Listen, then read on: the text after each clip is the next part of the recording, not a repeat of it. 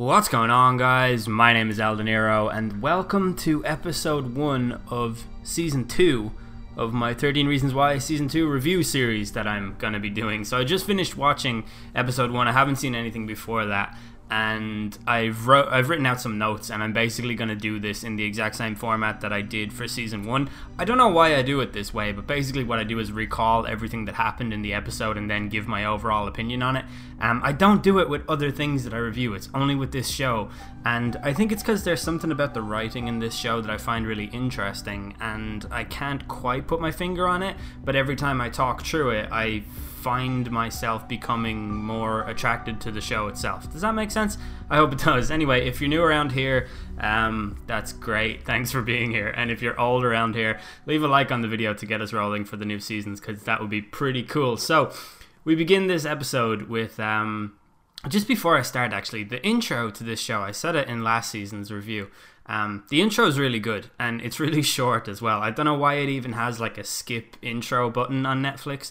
Um, also, if you tune into season two, there's like a two and a half minute recap of season one, which is really good. It kind of gets you right in the mood to watch it because you remember all the stuff and you don't have to go through all the hardship of rewatching it, um, which is a real problem with binge watching TV shows. But anyway, we begin with Tyler's testimony in the parents' case against the school and um, it's this episode is like lacking Hannah's narration because obviously we don't have the tapes anymore, and the well of information about Hannah has seemingly been exhausted. So there's no more audio recordings of her voice or anything like that. Um, and we have Tyler being the narrator, which is a bit weird because he's like a half bad guy, half good guy. Um, and he paints a picture of what's to come in season two by saying life in school now is even worse than it was before Hannah killed herself. Um, while he says all this wild things happen, uh, sometimes it cuts to him just talking, but mostly he's uh, dubbing over things that are happening and kind of describing it in that like ethereal Hannah way. Um, so he says all of this stuff while Clay and his 39 year old emo girlfriend speed across town on a scooter and they're going to get matching tattoos, which is adorable but Clay faints before he even gets the full tattoo, which is supposed to be a semicolon, and that's a trend from recent years that's supposed to highlight mental health issues. So it's pretty cool that he's going and getting that. Um, but he faints, and it's only a comma, I think, or maybe it's a full stop. Uh, I can't actually remember exactly, but I believe it's a comma. Um, so he and Skye get like you know down to business here and he finds cuts on her legs and he's all like well you told me that you'd call me the next time that happened and she's like i know i'm sorry and um, it's like kind of an awkward scene and they don't end up doing anything and all we really learn from this is that they're still in a relationship as was kind of well, highly suggested at the end of season one. Um, you're probably meant to feel a little bit of sympathy for Tyler as well because he's still talking while all this stuff is happening. Um, definitely not a lot of sympathy though. Like he is a complex character, and I'm sure we will see a lot of him, but I'm not giving him any of my sympathy just yet. So Clay comes home to find out that the trial starts tomorrow. Uh, it's been moved forward, and he also learns that he wasn't on either witness list, uh, which is really strange. And then we, the audience, learn that Clay's mother has actually withdrawn from the case. Um, Clay gazes out his window, and we get the first glimpse of Hannah in this season. A lot of people were like, oh, I hope she's not heavily featured because she's dead. But like the show is based largely around her, and to not feature her in some capacity would make the entire experience redundant because she is the catalyst for every single plot line that exists in this season, regardless of whether or not she's dead. So we see Alex's dad walking into his seemingly empty bedroom, and this is a kind of a scene that recalls the typical like dead child trope. It's probably not called that if you Google it. Um, but there's often a scene in movies where a parent is struggling to cope with the loss of their kid and they go into the bedroom and everything is the way that it was and the parent is unable to move anything because they just can't get any sense of closure or anything like that so they kind of pretend that the kid is still there and it's like a really really sad trope but the camera pans around to show alex sitting on his bed and he's sporting a new haircut which is great for him. Um, but this show is really good at those swerves. Like i thought alex was not going to be there And I really like that about the writing in this show is that I, I'm wrong a lot. Um, Alex tells his dad that he's going back to school, and he acknowledges here that he failed to kill himself. So that kind of closes a loophole from season one. Um, and his dad's tough exterior uh, kind of withers away in this scene and he seems compassionate and understanding and he tells Alex he loves him and stuff like that. And that's not the impression of him that we got in season one so that's pretty cool. Um, Jessica and Alex talk on the phone about some plan that they have and we get the first mention of Bryce which is cut off by a scene of Hannah's mother firing a gun at a target in a shooting range. So I assume nobody needs the symbolism of that explained to them. Um, but I expect really big things from Hannah's mother this season. I said it in my review of the trailer, but the fact that she's got a haircut, she's in a new house, um, all of that stuff. And while that's happening, Tyler's narration plays over the scene and he talks about how he feels powerless, which nicely mirrors how Hannah's mother feels. Um, Hannah's mother also has like a brainstorm chart plotting the script of Hannah's tapes. Uh, and she's getting closer to the truth. Like this is, you know, the CIA agent that's just episodes away from finding out who the terrorist is, or Daredevil getting one step closer to the Kingpin, and, and like that kind of thing. So that's pretty cool. And there's a nice shot of Tyler walking into the dark room. Um, in the school, which obviously he kind of had the keys to because he was the photographer guy and he always hung his. Um, what did he have a Polaroid? I think he might have had a Polaroid camera. Um, I actually said what camera he has in my trailer review, and I can't fucking remember what it is. But he goes in there and he's on the phone to his mother as he goes in and says he doesn't want to be afraid anymore. And then he stumbles across the most horror esque scene in the history of this entire show. Um, and it's on the screen now for anyone wondering. And the red lights color the threatening photos in a real menacing sort of tone and the text reads you ain't seen shit. All the photos have like dots on the eyes and stuff like that and this is like something straight out of a horror teen movie from the late 90s like scream and to be honest, I fucking love it. but it's really neat because it puts to bed all the suggestions that Tyler was going to be the Polaroid distributor because I didn't want that to be the case. It would have been too obvious. And he is creepy, but I get the sense that there's going to be a lot more from him. Uh, so we'll see how that goes, I guess. But then there's this really weird scene where Alex asks his mom if he left a suicide note. Um, and he did, and she says she hands him the note, and he looks at it and says, "What does it mean that I could have stopped it?" And he seems really confused by the meaning of that. And there's something really just jarring about this scene from the way that Alex flips out uh, when his mom is like, "Oh yeah, you did leave a note," and he's like, "Show me the fucking note." Um, but then his confusion to recalling something that he apparently did is just really weird, and you don't usually get a scene like that in a seemingly like serious show. Uh, the courtroom scenes are then played out on the screen, and we get a shot of Hannah outside the courtroom, which is from Clay's perspective, and he's snuck into the courtroom to see how things are going because obviously he's a very obsessive type and he's always determined to get to the truth and things like that.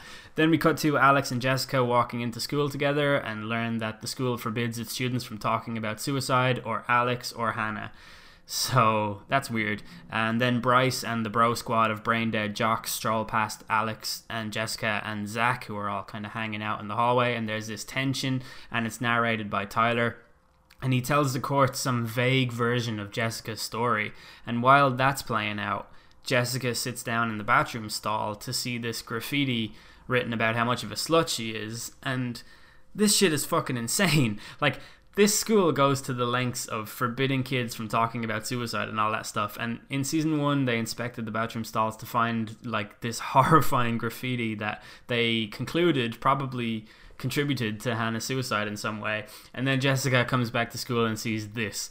So that's very weird. Um, Zach tells Alex that Bryce has control over the narrative in school, and that's why everyone thinks that Jessica's a slut and they all think that she wanted it and all of that stuff. And then in Tyler's courtroom speech, we get our first flashback to the days of Hannah in school, which is very reminiscent of season one. They have that kind of uh, like sepia filter on the screen to highlight the fact that they're in their younger days and stuff like that. Um, the defense argues that Hannah loved the attention from all the photos and uh, this is really just some classic character assassination shit. And then Tyler has this monologue, and it's kind of similar to a post that you would read on the fucking incel subreddit. Like, this guy can't take social cues, and he thinks that he has some kind of right to Hannah's attention because he recognizes her beauty in a way that nobody else does, or something like that. And he's so creepy. And as I said in my review of season one, he has the hallmarks of a school shooter. So I suspect something on that front will develop in this season. Um, he tells the court that he saw Hannah sending suggestive pictures of herself, and then he erupts in this jealous meltdown about how the recipient of those photos didn't deserve them, and it's just seriously class A creepy shit. And then the defense attorney is no better. She basically just buries Hannah's reputation for the court, which um, must be a horrible job for her, for her to have to do. Um, but I guess Hannah's mother didn't accept the settlement deal, so this is what has to happen. Um, Tyler says there are people who get hurt and there are people who do the hurting, and he says this as Clay and Bryce walk past each other in the hallway. And I honestly I don't know if it's because like I never mentally graduated to adulthood or whatever, but I was so hyped when I saw this. Um, and I thought the tension delivered by the slow mo here was awesome, and the soundtrack was really fitting. And then we see Mr. Porter the worst guidance counselor in the world, uh, approaching Bryce in the bathroom, and Bryce makes some smart comment, and Mr. Porter grabs him by the throat, pushes him against the wall, and softly kisses Bryce's forehead and tells him that all will bow to the eyeless god. Nah, just kidding. He threatens him and tells him not to approach Jessica, or he will, and I quote, fuck up his life. And this is a cool scene, but it's just Mr. Porter overcompensating for the fact that he made a fatal error in season one, which cost Hannah her life. Then Bryce and his gang of merry morons approach Tyler in the hallway and threaten him just a little bit before Mr. Porter appears and beats Bryce to death with a baseball bat figuratively speaking. Mr. Porter also tells Tyler that he's going to start some new special program with him, which I can't help but feel is just going to isolate him in the long run, uh, even though it's an attempt to do the exact opposite of that. It's like he's trying to kind of wind him in and set him back on a normal course, like correct his course to normality, but it's going to do the exact opposite thing, I'm sure. And then we see the first Polaroid which appears to be delivered to, Clay, to Clay's locker from a guy called Scott, but we don't know that for sure. And the inscription on the back reads, Hannah wasn't the only one. And honestly, I don't know if it's Jeff in the photo with Hannah, but it's Hannah with one of the school jock people. And I should know, and I should have researched it before I did this, but it only just occurred to me that I recognized the face, but I didn't even put together who it was. So um, that was stupid. Okay, wait. This is me from the future. Um, I just realized that it isn't her in the photo. It's somebody else. So that actually paints an entirely different setting on what I thought was going to happen in this season. Anyway, I'm going to carry on now. And then we finally see Tony, the 56 year old Walkman enthusiast, who reveals that he's going to testify as well. Everybody except for Clay is going to be up there on that stand talking shit. Uh, and then Tony says, You don't know everything that I did, Clay. Which is just fucking classic Tony. Like a very important piece of secretive dialogue that no one else can ever fucking know.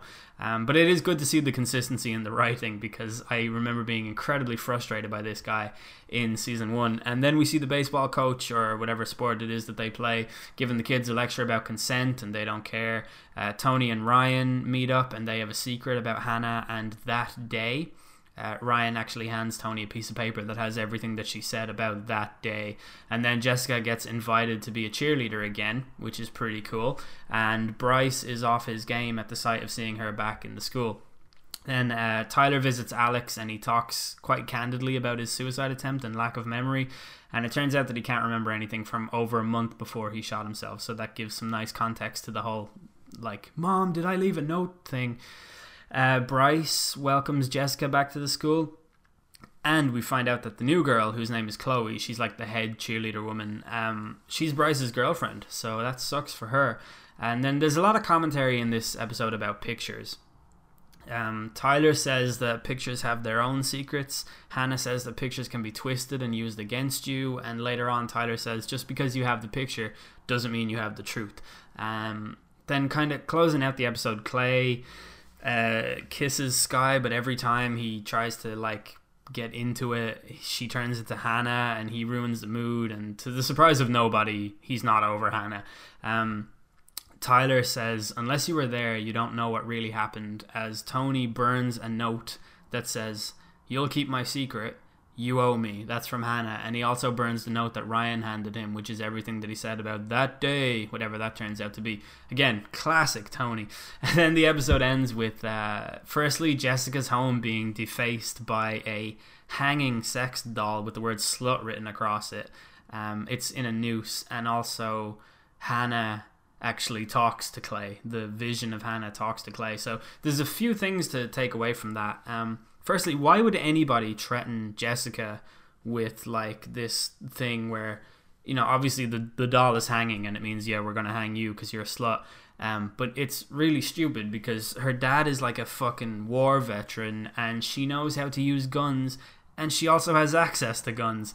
So she's definitely not a girl that I would be threatening. On top of that, I kind of don't really think that it's Bryce doing all of that because he knows and is kind of afraid of Jessica too because of that scene at the end of season one where she was like, "Hey, check out my gun," and he was like totally fucking terrified. Um, and then with Hannah talking to Clay, she was like, "What are you gonna do about it? About that photo that he found?" And I really hope that the ghost of Hannah doesn't deliver any dialogue like from outside of the world. Like in um, what fucking film was that? Terrible um, uh, DC movie with Batman and I think it was the Batman vs Superman: Dawn of Justice, where like Batman learns some new information because he gets a he has a dream about the Flash or something like that. I hope that doesn't happen here. Like I hope the ghost of Hannah doesn't lead Clay to the truth because that would be kind of lame. But given that this show like constantly surprises me, I don't think that'll happen because that would be obvious. Um, so anyway, that's the end of like my overall take on the episode. Um, in terms of like what I actually thought of it, it it's early days. Um, I enjoyed it. It's back with a bang. It's gone straight into the heavy stuff where season one just kind of led you down a path and it got heavier and heavier as it went, and that was really enjoyable. This season has like sort of new elements to it. The the whole horror thing is pretty cool. Like when uh, Tyler walked into the dark room and when Jessica opened her front door to see the sex doll thing, those were really like horror kind of esque. Um, scenes and that's really cool because I like the mysterious and dark elements of that kind of storyline. Um, I like the way Clay is still really struggling and I like the way Alex is going to go on this like mad journey of finding out the truth. And I also think that Hannah's mother Olivia is just going to be um, sort of like a I don't know, just on a quest for revenge, and it, it's going to be really interesting. Um, the episode itself, it felt a little bit over long. I I don't really like the way the Netflix shows all have different runtimes per episode, and I know why. It's because they're not hindered by ads and they don't have to fill a certain slot. Um, but having like one episode be 45 minutes and one episode be an hour always makes the hour one feel a little bit longer. And they had a lot of like um, setting the direction to do in this episode, and because of that, it just felt a little bit over long and uh, I actually couldn't get through the whole thing in one sitting because uh, I just literally didn't have the time. So um, I guess I'd give this like a seven, uh, which is pretty solid for a season two that nobody thought would ever even happen because it does seem like the kind of show that you would only need to give one season to. Um, it one of the things that I took away from season one, say before I'd seen the last two episodes, I was thinking to myself, how are they gonna make a season two out of this? And they've actually got like a lot of stuff to get through. So I think for that reason, it's going to be like an action packed season, and a lot of stuff is going to happen. So I'm actually quite excited for it. Um, so yeah, there you go. Overall, like a solid seven to a seven and a half for this, and I'll see you guys for the next episode. Also, I'd really like to know what you guys thought of it, and uh, and what you like expect for the season coming up, and if you've seen the whole thing or whatever. And don't spoil it by telling me that Hannah dies, because I don't want to know. All right, peace.